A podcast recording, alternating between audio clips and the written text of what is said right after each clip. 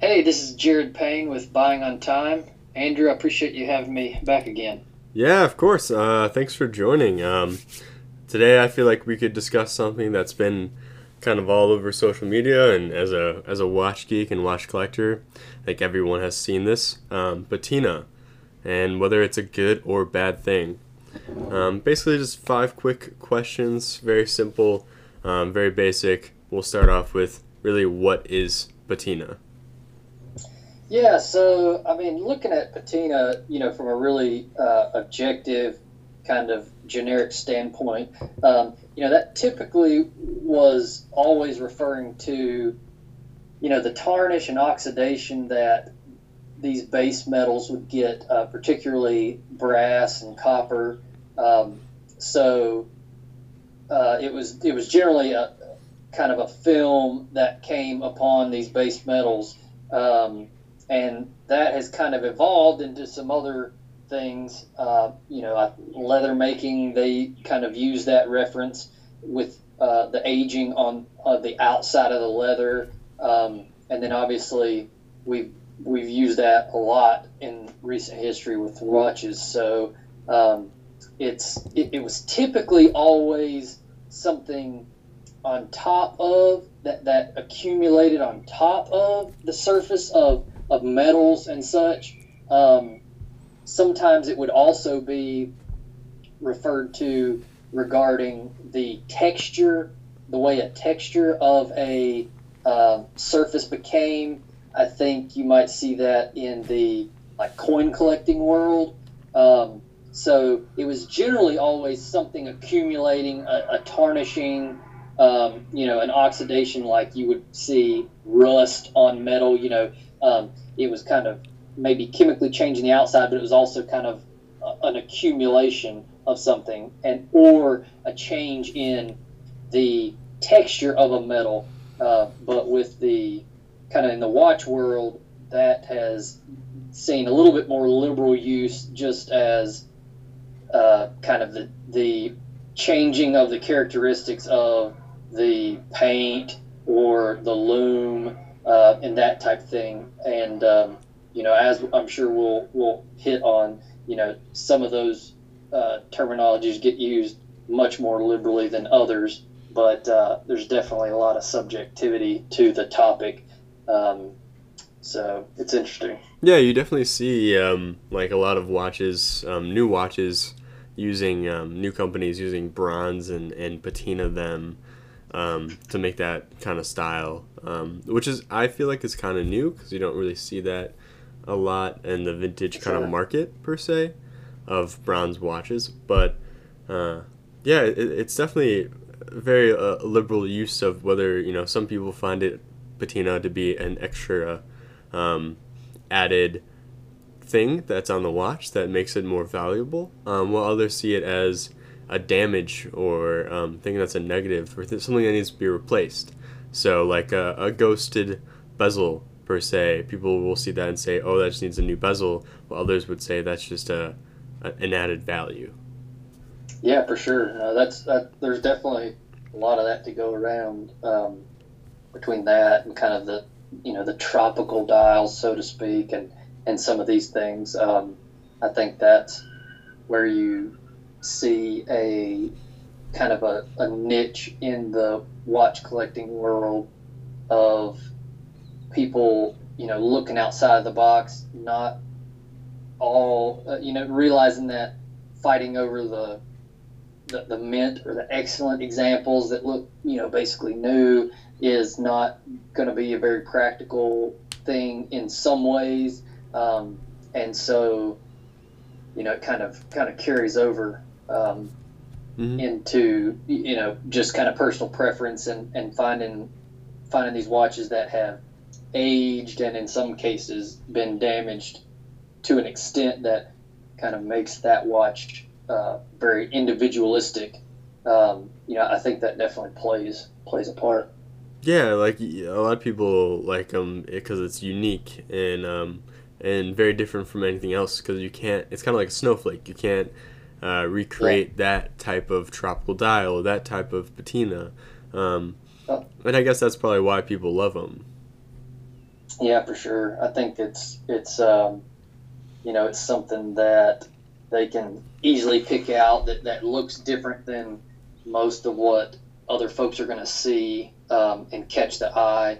Um, you know, I guess as much as it, you know, as much as it kind of seems to some where they would love to see, you know, whether it be a mint Rolex or, you know, a mint Bulova or this or that, I think that um, in in some areas and, and some watches, I think we get overexposed to those models, um, and a lot of them looking, being in pretty good shape, and, and sometimes people going to, you know, lengths to, to get an insert or hands that aren't original to the watch to get it to, you know, be um, an excellent example.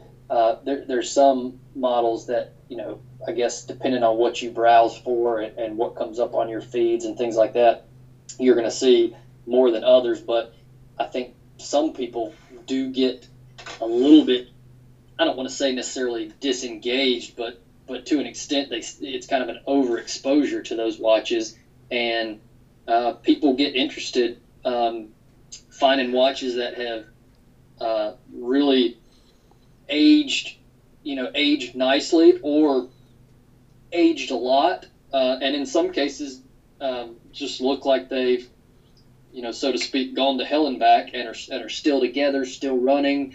Um, Uh, I think it. I think it depends on people's personality, what they're looking to spend, um, and, and kind of what they're looking to make their collection out of.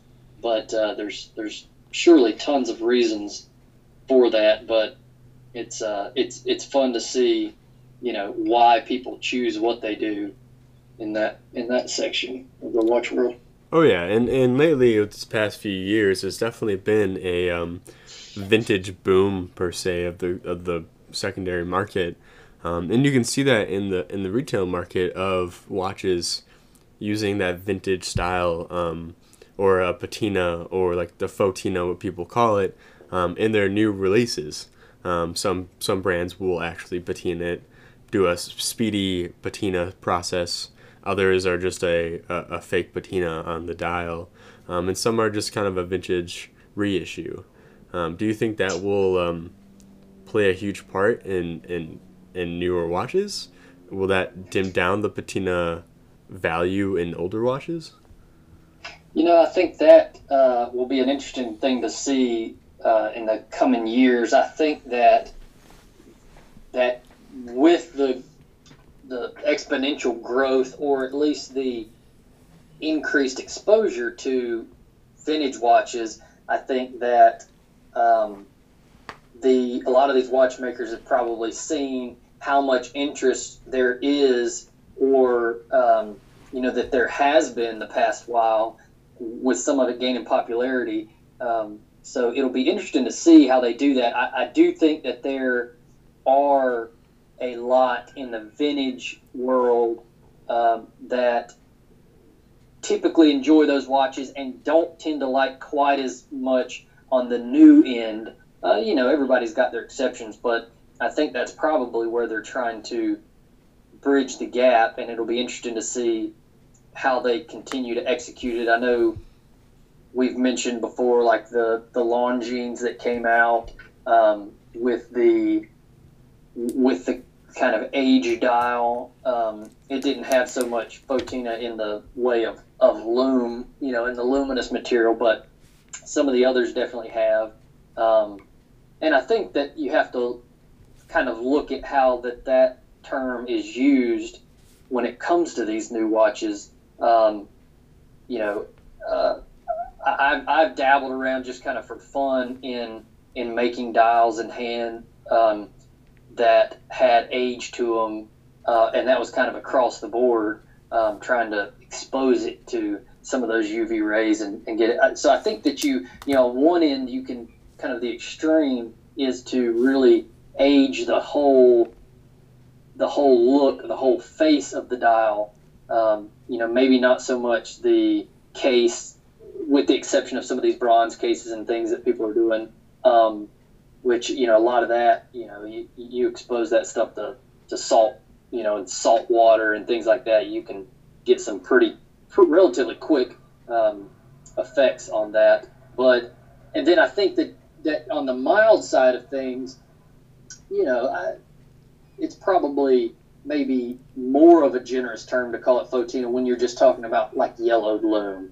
Um, I think that a lot of people like the yellow loom, uh, whether it looks much older or or not. You know, you get to you get to some of these original models of some of these vintage watches and and look at them, and you know the loom's going to be more white. It's going to, you know, not have a whole lot to it. It's going to really kind of look more like these, like the modern watches. And I think people seeing, you know, most being aged um, to to some degree, I think people have kind of come to just like the the coloration and the fact that it's not just white loom, um, that it's not just real standard, which is kind of what you still see in a lot of the watches that are being produced just for the for the modern market. So um, yeah, it's, it's interesting. It's kind of interesting where that falls, and I, I think people like all sorts of things. I think there there are going to be people who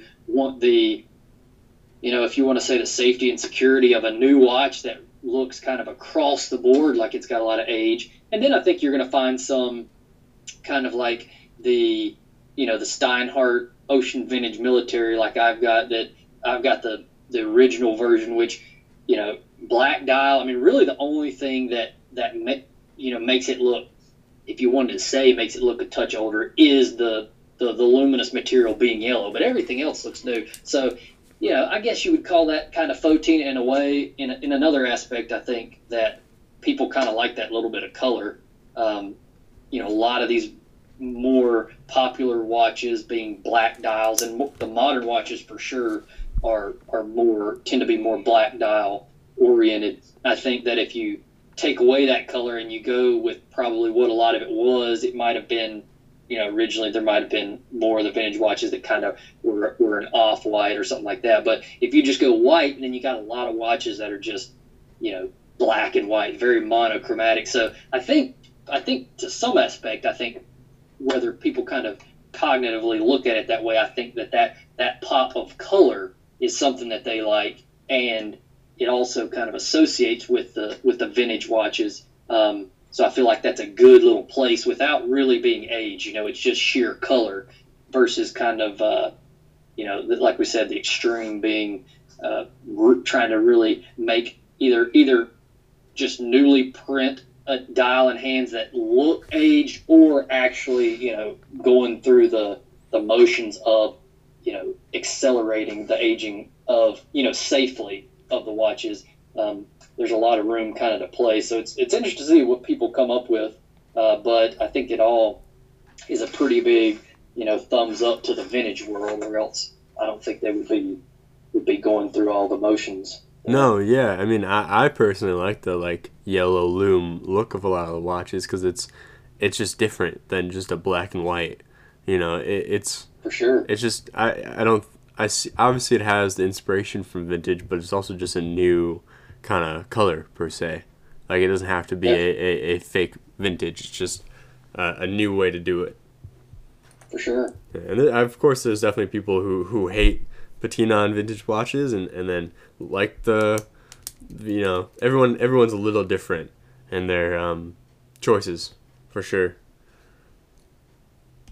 Yeah, I, I, I definitely think it all it all depends on the individual. Like I said, there's a lot of subjectivity that goes into, you know, what, you know, what is aged and what is damaged, and, you know, you can have complete opinions, different opinions on those. Um, I think that there is a technical aspect to it.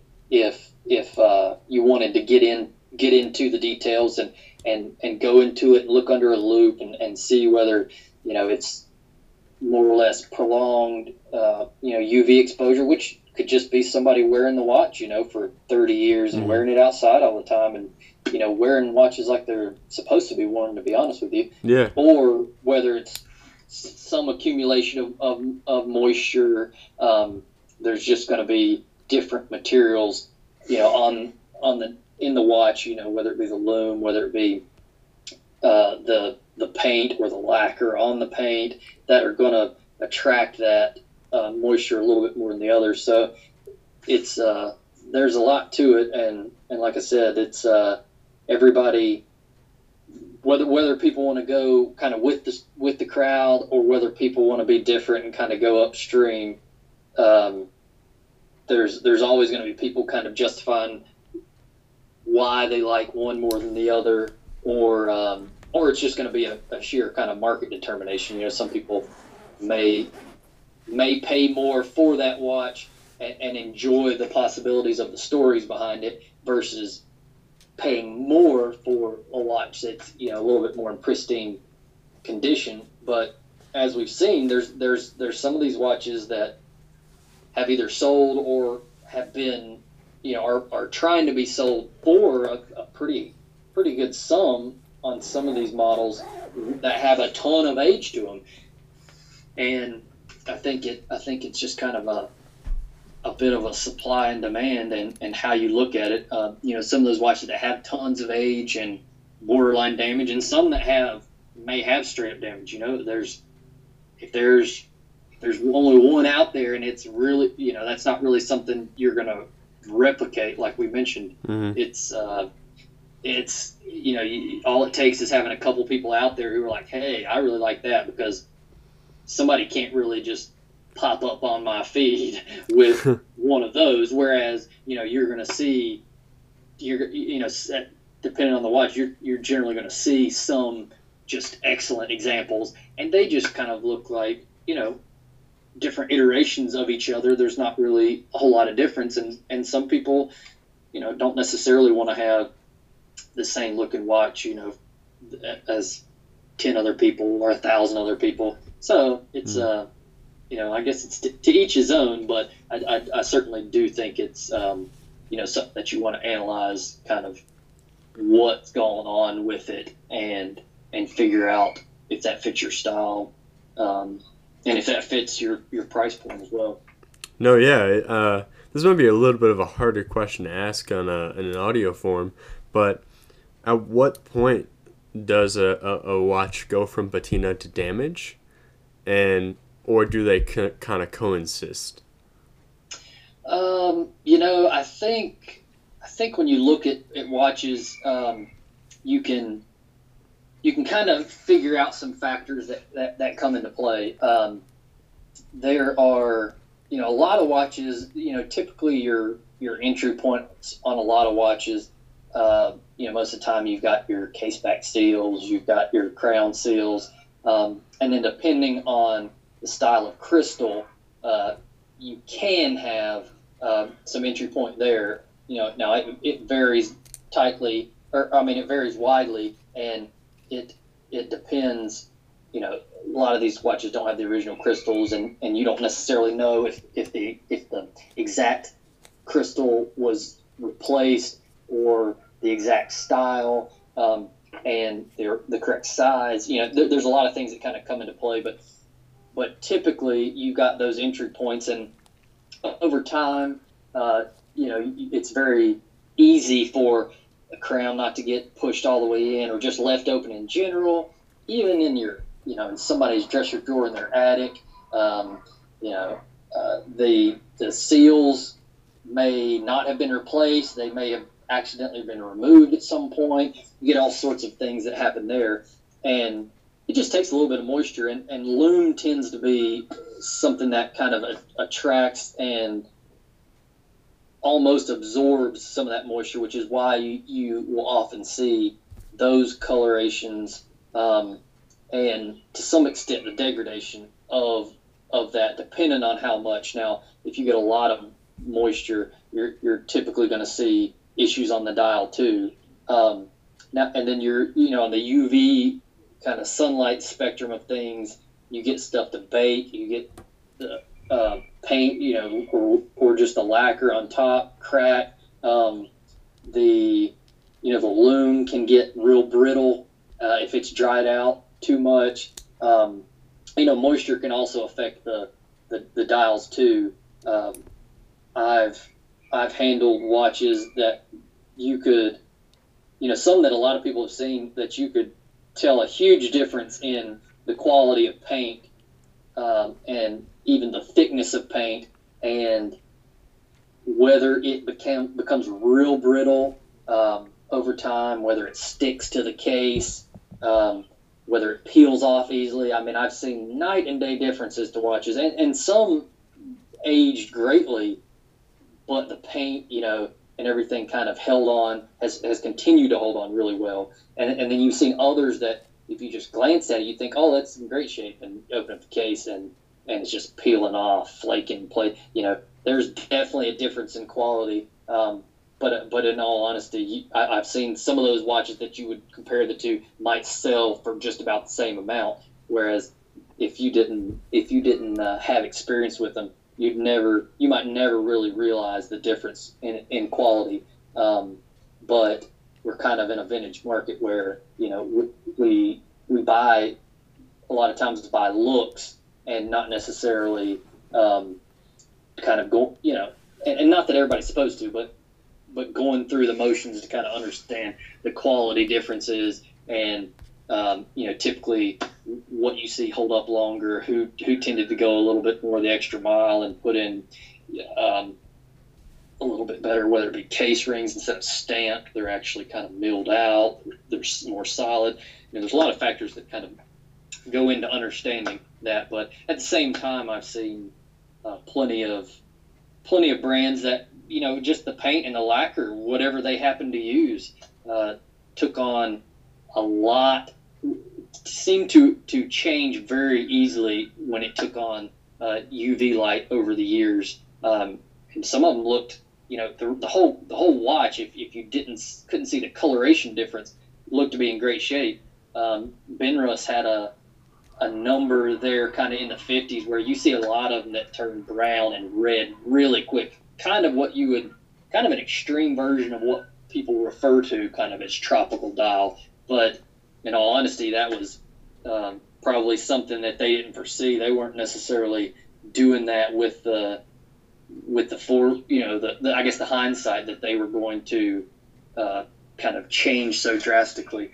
Um, and there's other brands that, that have done that as well. So it's it it varies it varies greatly, and even in between brands, you, you saw stark differences. But um, when it comes to kind of patina, age, and and damage, uh, I think you, you start sectioning off a little bit more on what was just a byproduct of being worn and maybe more exposed to elements versus what was more on the side of neglecting.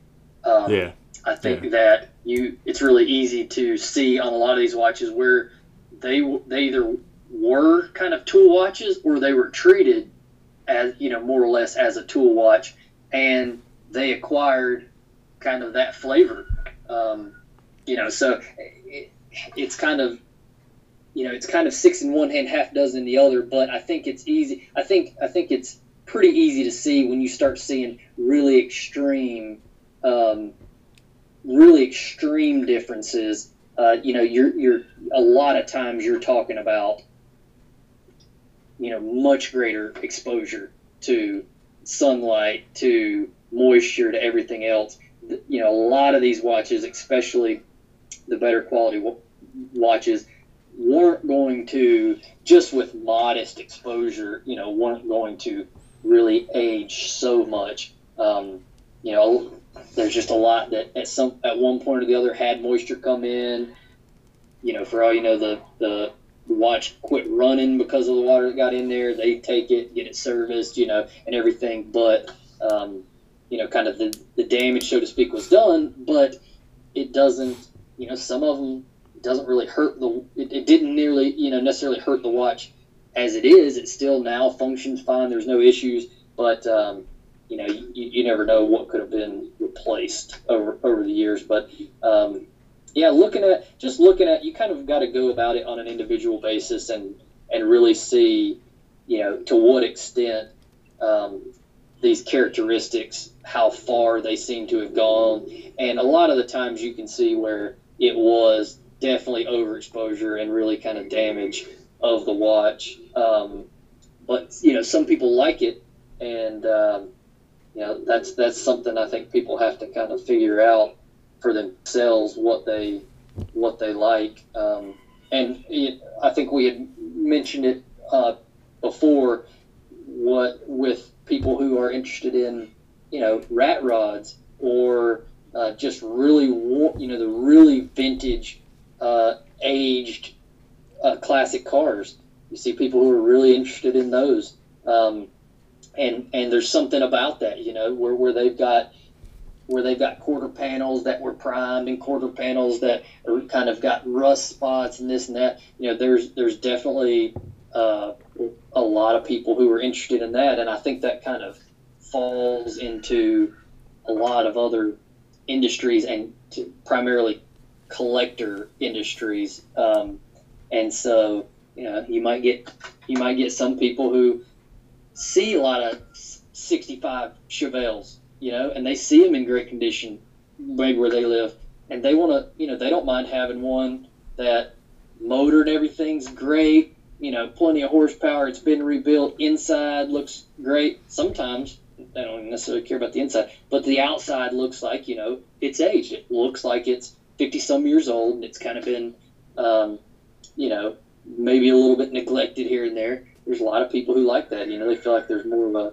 story to tell. So um, there, there typically is always some level of, of, you know, if you want to be technical, just as far as like kind of degradation, there's generally always some level of quote unquote damage involved. But I think when people, I think when people generally get to the point of describing damage, it's, it's a little bit more on the, you know, willful neglect or just, or just, um, the using, using a watch in your general course of, of, of work or doing things, and, you know, not really being concerned about, you know, it, it staying pristine. I think that's mm. where you, yeah, you kind of fall definitely, more into that category. Yeah, it definitely has the, it depends on the intentions of the previous owner, for sure.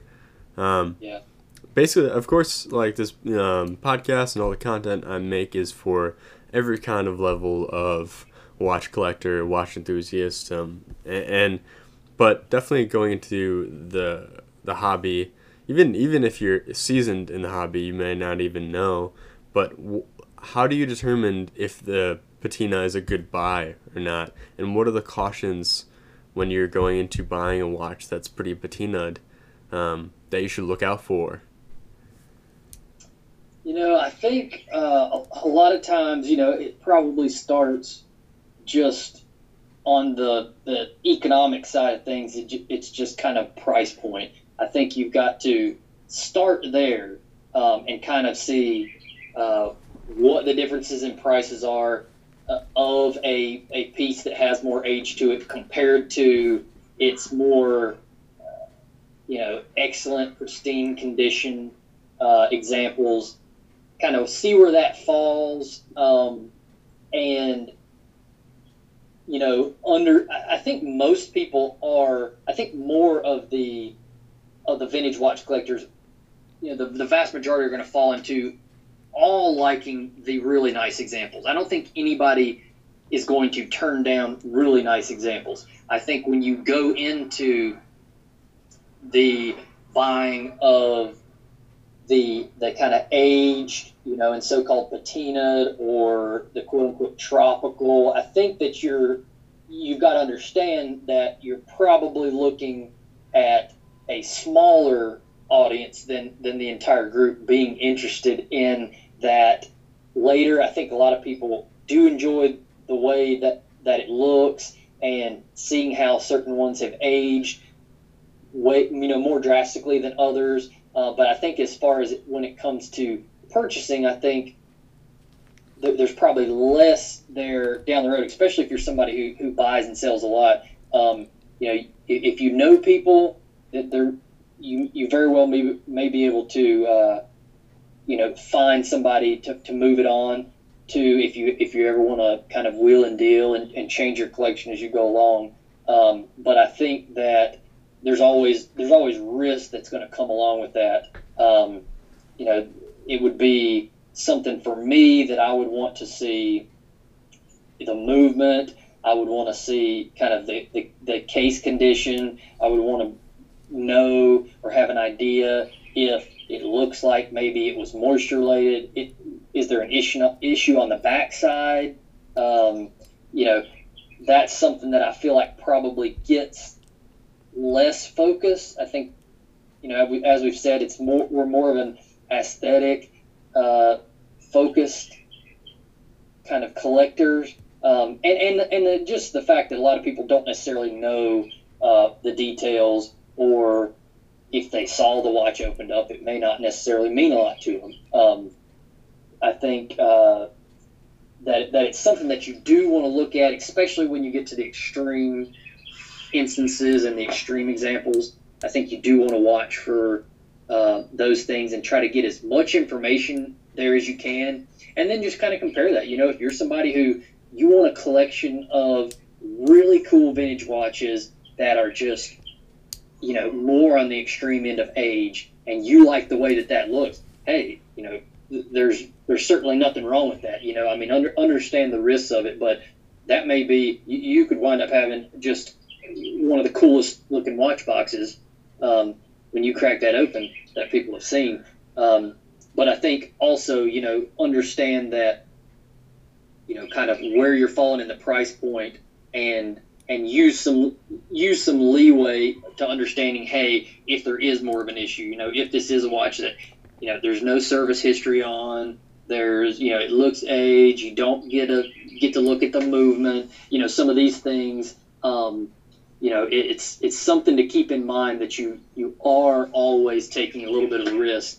And kind of goes back to what I what I was saying about some of these watches that I've opened up that looked great, you know, for the most part, um, and you open them up, and the paint starts peeling off. I mean, it a lot of times that tends to happen with, um, you know, when it comes to moisture, with, with paint that looks more glossy um, than others. Sometimes you can get that idea that it's had a little bit more exposure to moisture than some of its other counterparts. Then you can also get to really flat, Uh, you know, brittle-looking paint that you can tell looks like it's been more dried out. So you got to factor that in, because if you don't know service history and you go send that off, I mean, there's not a whole lot you can do if it happens to be one of those watches that you open up and it just, um, you know, stuff starts just just coming apart. It's it's a risk that you take. I've also had that happen, you know, with Loom as well. Um, you know, sometimes it's gotten so brittle, and that, you know, if you tapped your if you tapped the face Um, of that watch, you know, against the wall, I mean, there it falls out. I mean, at some point, you know, that stuff's not meant to, to necessarily last forever, especially when it's been exposed. So, um, you know, you've just got to understand the risks of it and have um, have reasonable expectations for what you're buying. I think that's kind of the key. I think, um, you know, under understand that it's you've got excellent condition watches, but that if you've got a watch that looks really aged or has some patina to it, understand that there are other uh, you know, deficiencies that can go along with that, and just be just be reasonable about how you you go into that. And if, and if it's if you're getting if, if you're able to pick some of these up for just really good deals, um, you know, I don't think that there's anything wrong with that. I think sometimes even when you get enough information and get a good enough look at some of the watches, I don't think there's anything wrong with, you know, paying more. We see a lot of Rolex watches with, you know, really faded out, sometimes even, you know, kind of beat up bezels and things like that. And it looks good, you know, it looks good on a watch, but, you know, kind of, I think kind of weigh that against, um, you know, especially if you're going to be somebody who could potentially, you know, you might potentially sell that third party later on to bring something else in your into your stable. You know, kind of factor in the audience that you've got there, who's interested in it, and kind of what you look to gain or lose by by you know, maybe going out on a limb for something temporary, and just kind of see where you're see where you're at and what you're happy with. Oh yeah, for sure. I mean, definitely, I say like look at that price point and, and go from there and kind of like, you know, look at other watches of that same kind of style and look at that price point. Um, 'cause obviously like you can tell by that, um, and always get to know the buyer, whether it's on like eBay, Instagram, whatever it is, just send a, a, a email or a message or D M and get to know the buyer and who the person is. Uh, and I feel like a lot of my times getting to know the buyer, you can definitely see right away whether, you know, if, if it's a trustworthy person or not. Um, and seeing their past like results and what they've dealt with and, and the people who've dealt with them.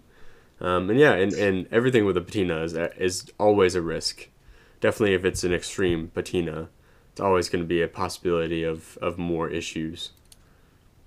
Yeah, I think I think your you know your mildly aged watches, um, you know, kind of just there's some, there were a lot of the models where the, the lume just turned a lot more than than uh, others, and and but really there's there was nothing else on the watch. I mean, I don't think that you you know I'm not saying that those are necessarily a big risk at all, because um, you know I've got plenty of them, um, but I think I think just kind of trying to understand, you know, where where what the state of the watch is, kind of how it got there.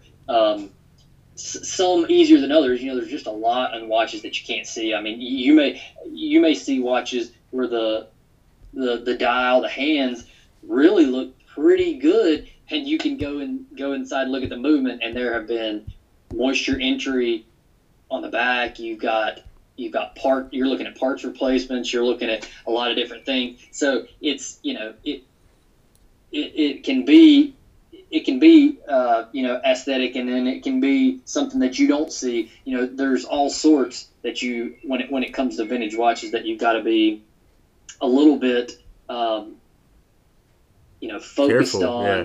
and, and try to be attentive to some of these things. And, as, and the more information you can get on a watch, the better. Um, You know, I think that I think that's kind of that's where there's a difference sometimes between uh, you know third part, just kind of generic kind of third party sales, and then when you get to more kind of on the retail. Now, there's not a hard and fast line for everybody. There's there's you know third party, so to speak, which can be some collectors who have been collecting on their own for decades, um, who are very trustworthy and know what they're doing and stand behind their stuff and this and that. Um, and then, you know, you, you can get, you know, obviously people who may retail but don't really back stuff up. You know, you, you can, it, it, there's not always one way to go about it, but I think on the kind of on the, on the third party end, you know, you just want to be, you know, kind of attentive and, and factor in a little bit of risk, especially if you're not getting, getting all the details and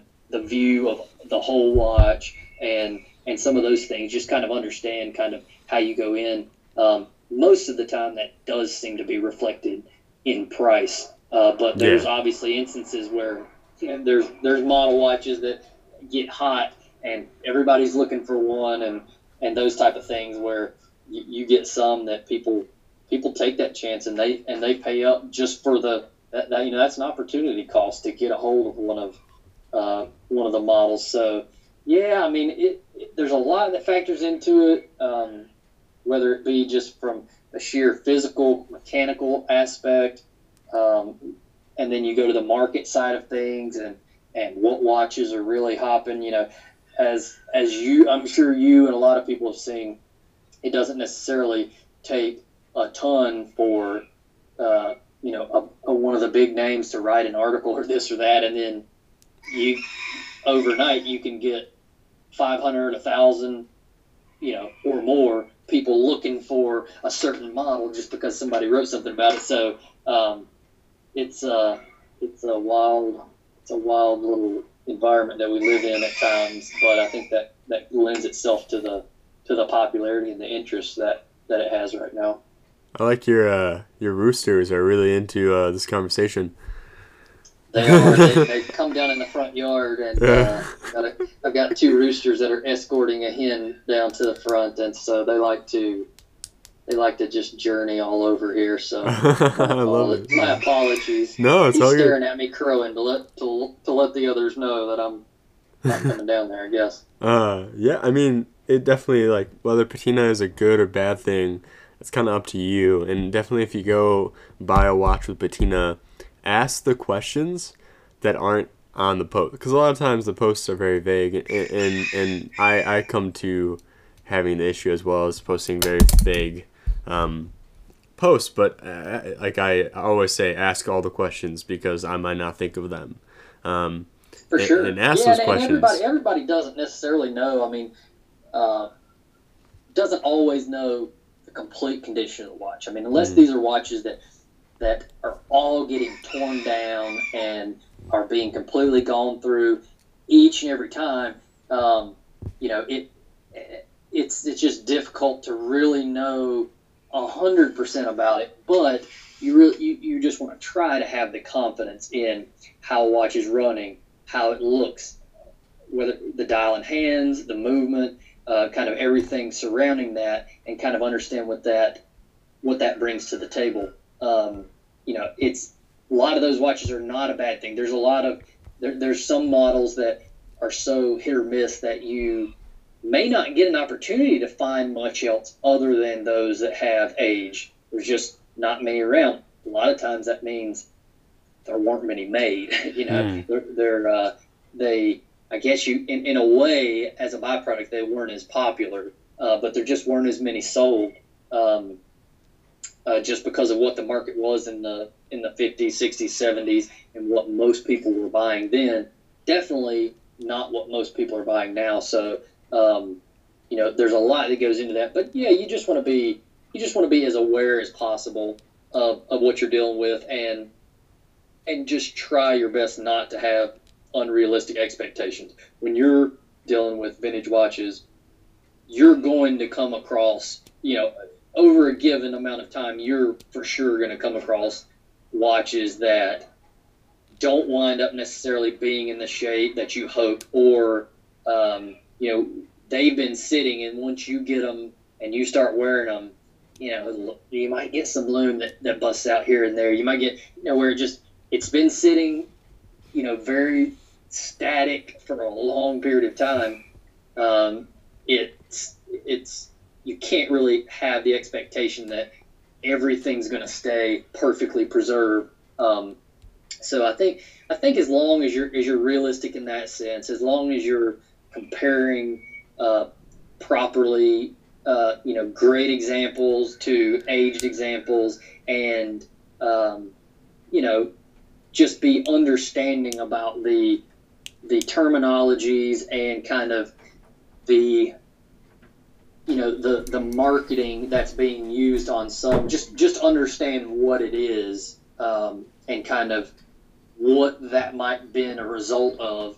Um, as long as you go into it like that, I think that you'll more times than not be happy with, with your, your purchases when it comes to things that have some age to them. Um, but mm. just, you know, just, just be as aware, as aware as possible. And, yeah. um, you know, do your and do a little bit of homework, and and you're you you'll you'll wind up finding kind of your own personal sweet spot for w what amount of age you like, you know, what what amount of damage that you might be acceptable to you, um, and and kind of go forward with that. Oh yeah, yeah.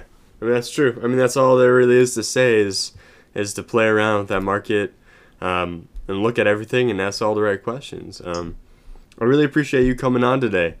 I know we're having a bit yeah, of uh, technical difficulties in the beginning, but uh, we got it done.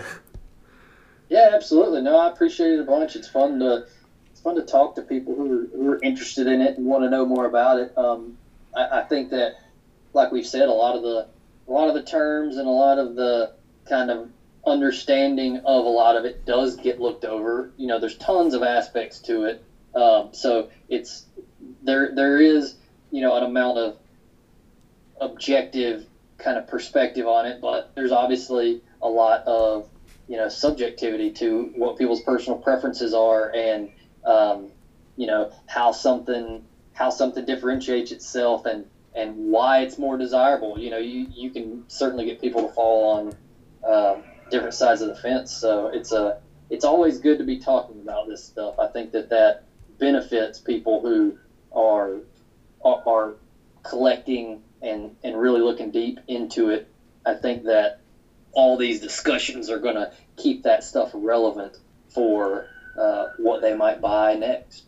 Oh, yeah. Oh, yeah. And and remember to follow Buying on Time on Instagram, and uh, follow Timepiece Archaeology on Instagram, Facebook, Twitter, and follow our YouTube channel, as well as our podcasts are on Anchor, um, Apple Podcast, and a couple of other platforms that I can't remember right now. But, yeah, keep, yeah, if, you, keep yeah, watching. If anybody has any questions um, or uh, wants to see anything particular, has requests, you know, feel free to...